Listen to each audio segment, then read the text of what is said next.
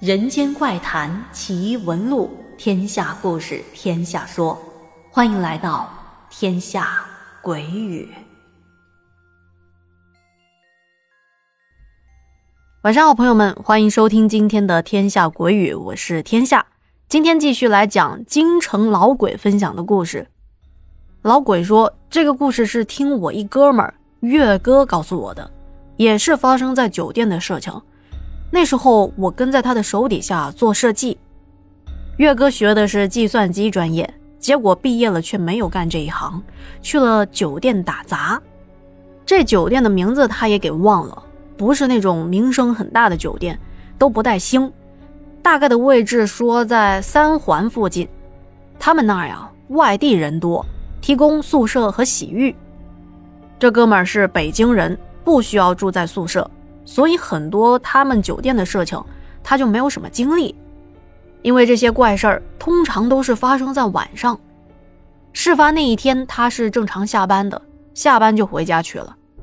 第二天上班，去更衣室里换完工服出来，正好碰见一个同组的女同事。那女同事见面就问他：“哎，咱们组来新人了吗？女的？”岳哥说：“哦。”我不清楚啊，目前也没看到有什么姐妹进来啊。女同事就说：“我好像碰见了新的同事了，在更衣室的时候遇上的。”我这哥们就很好奇，问他：“来就来呗，有什么好问我的？我又没有进去女更衣室。”这女同事临走之前无意的说了一句话，却让我这哥们起了疑心。那女同事是这么说的：“太奇怪了。”我过去跟他打招呼，他都不理我，就知道在那梳头，真他妈的不懂事。因为这个女同事平时比较痞，经常也是说一些粗口啥的，我哥们也没在意，只当这女同事犯神经了。到了中午吃饭的时候，一帮女同事都拢聚在一起讨论什么事情，叽叽喳喳的，吵得跟爆豆子似的。我这哥们凑过去就听了一下。大概搞清楚情况了，原来是这个姐们儿把早上的事情说给别的部门的女同事听了。谁曾想，她这么一说，还把其他人的兴趣也给点燃起来了，也都说遇到过这个女的，还总是在女更衣室里见到，但是工作场合从来都没见过她，而且越说越邪乎。都说过去打招呼。但是那婆娘从来都不理人，也都是背对着他们梳头，从来不转身的。我这哥们听到这话，也知道大概其是怎么回事了。这些女同事们也是吓得不轻。如果是巧合的话，那也不可能这么多人都遇到过吧？老鬼说：“我当时听到这故事的时候，就觉得这酒店闹得可够凶的呀。”想一想自己在天涯鬼话混迹的日子也不短，也曾经听到过一些音频的鬼话节目。鬼是怕人三分的，如果说不止一个人看见，那就说明这鬼是比较凶狠的。但是按照这哥们说的情况，这女鬼应该是没有恶意的。这事情发生之后，有人反映给部门领导，最后是怎么处理的？这哥们儿没说。至于那女更衣室到底发生了什么事情，为什么总有个梳头的背身的女人出现，也没人敢去探究，因为当事人没往下讲，我也就没有刨根问底了。还有一件事情是发生在他男同事的寝室里的，是他的那些朋友在团建的时候聊起来的。事情是这样的。他们组的一个同事下大夜班回宿舍睡觉，因为第二天还要上晚班，所以下夜班的这兄弟回宿舍没别的事情干，就是睡觉了。通常下夜班这宿舍是什么情况呢？六个人一个屋子，三张床，上下铺，一般都会有人在房间里打牌或者是看看电视。这天回来，宿舍的兄弟们却都不在，只有上铺的一个哥们在睡觉。因为当时很困，根本就没有心思跟睡觉那个人打招呼，也只是粗略的扫了一眼。睡觉那哥们儿脸对着墙，后脑勺对着他，被子盖在胳肢窝的那个地方。当时是冬天，宿舍的暖气温度不高，所以他盖得挺严实的，也没看清楚啊是谁在床铺上睡觉。本来想打个招呼，却又怕刚起话头，侃大山没完没了的，把睡觉的时间给耽误过去了。再加上那哥们也困了，没心思聊天，索性扯了扯被子，就睡在上铺那哥们的下铺了。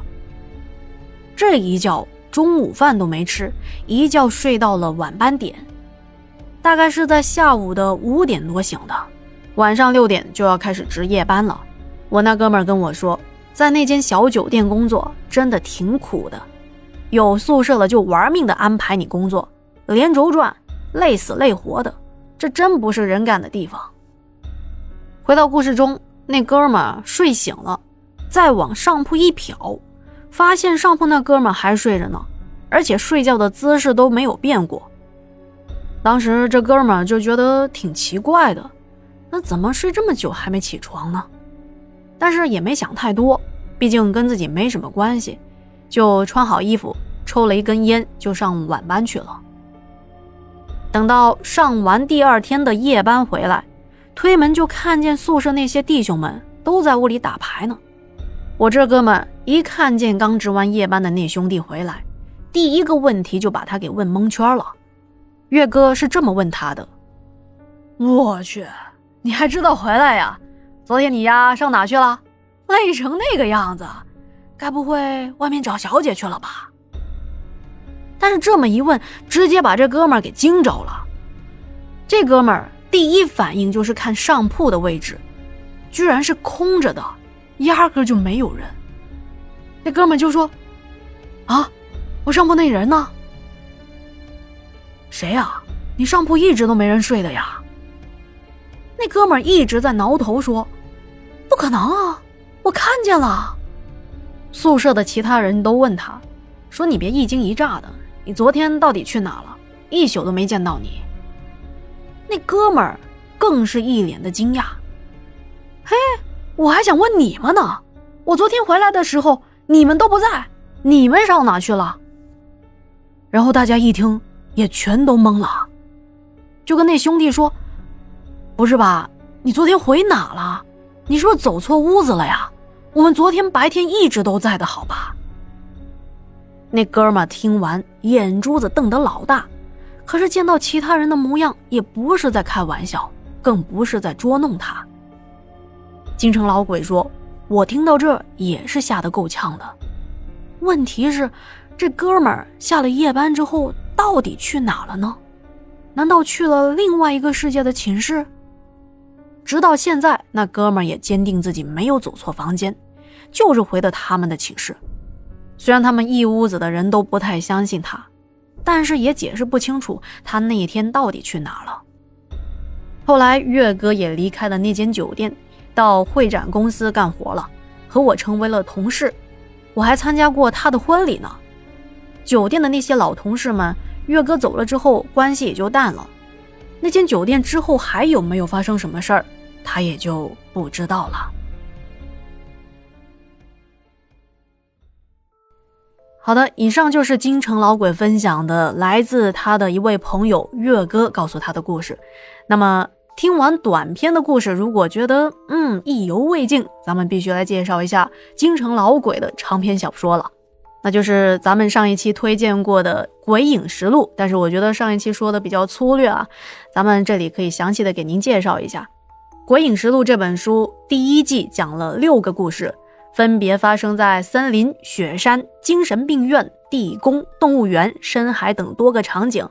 包括隐匿的地外文明、外星人的人体实验，还有怪胎神力、精神控制、邪教意图、部落诅咒、深海远古等等不同的类型。所以说，喜欢这一类奇闻怪谈的朋友们，可别错过这么精彩的小说了。那么，如何听这本小说呢？很简单，在喜马拉雅上搜索《鬼影实录》，鬼是天下鬼语的鬼啊，就可以找到这本书啦。那行，今天就先聊到这啦。听完故事，要是觉得天下故事讲的还不错，别忘了给天下点个小赞赞哦。那咱们下期再见啦，晚安。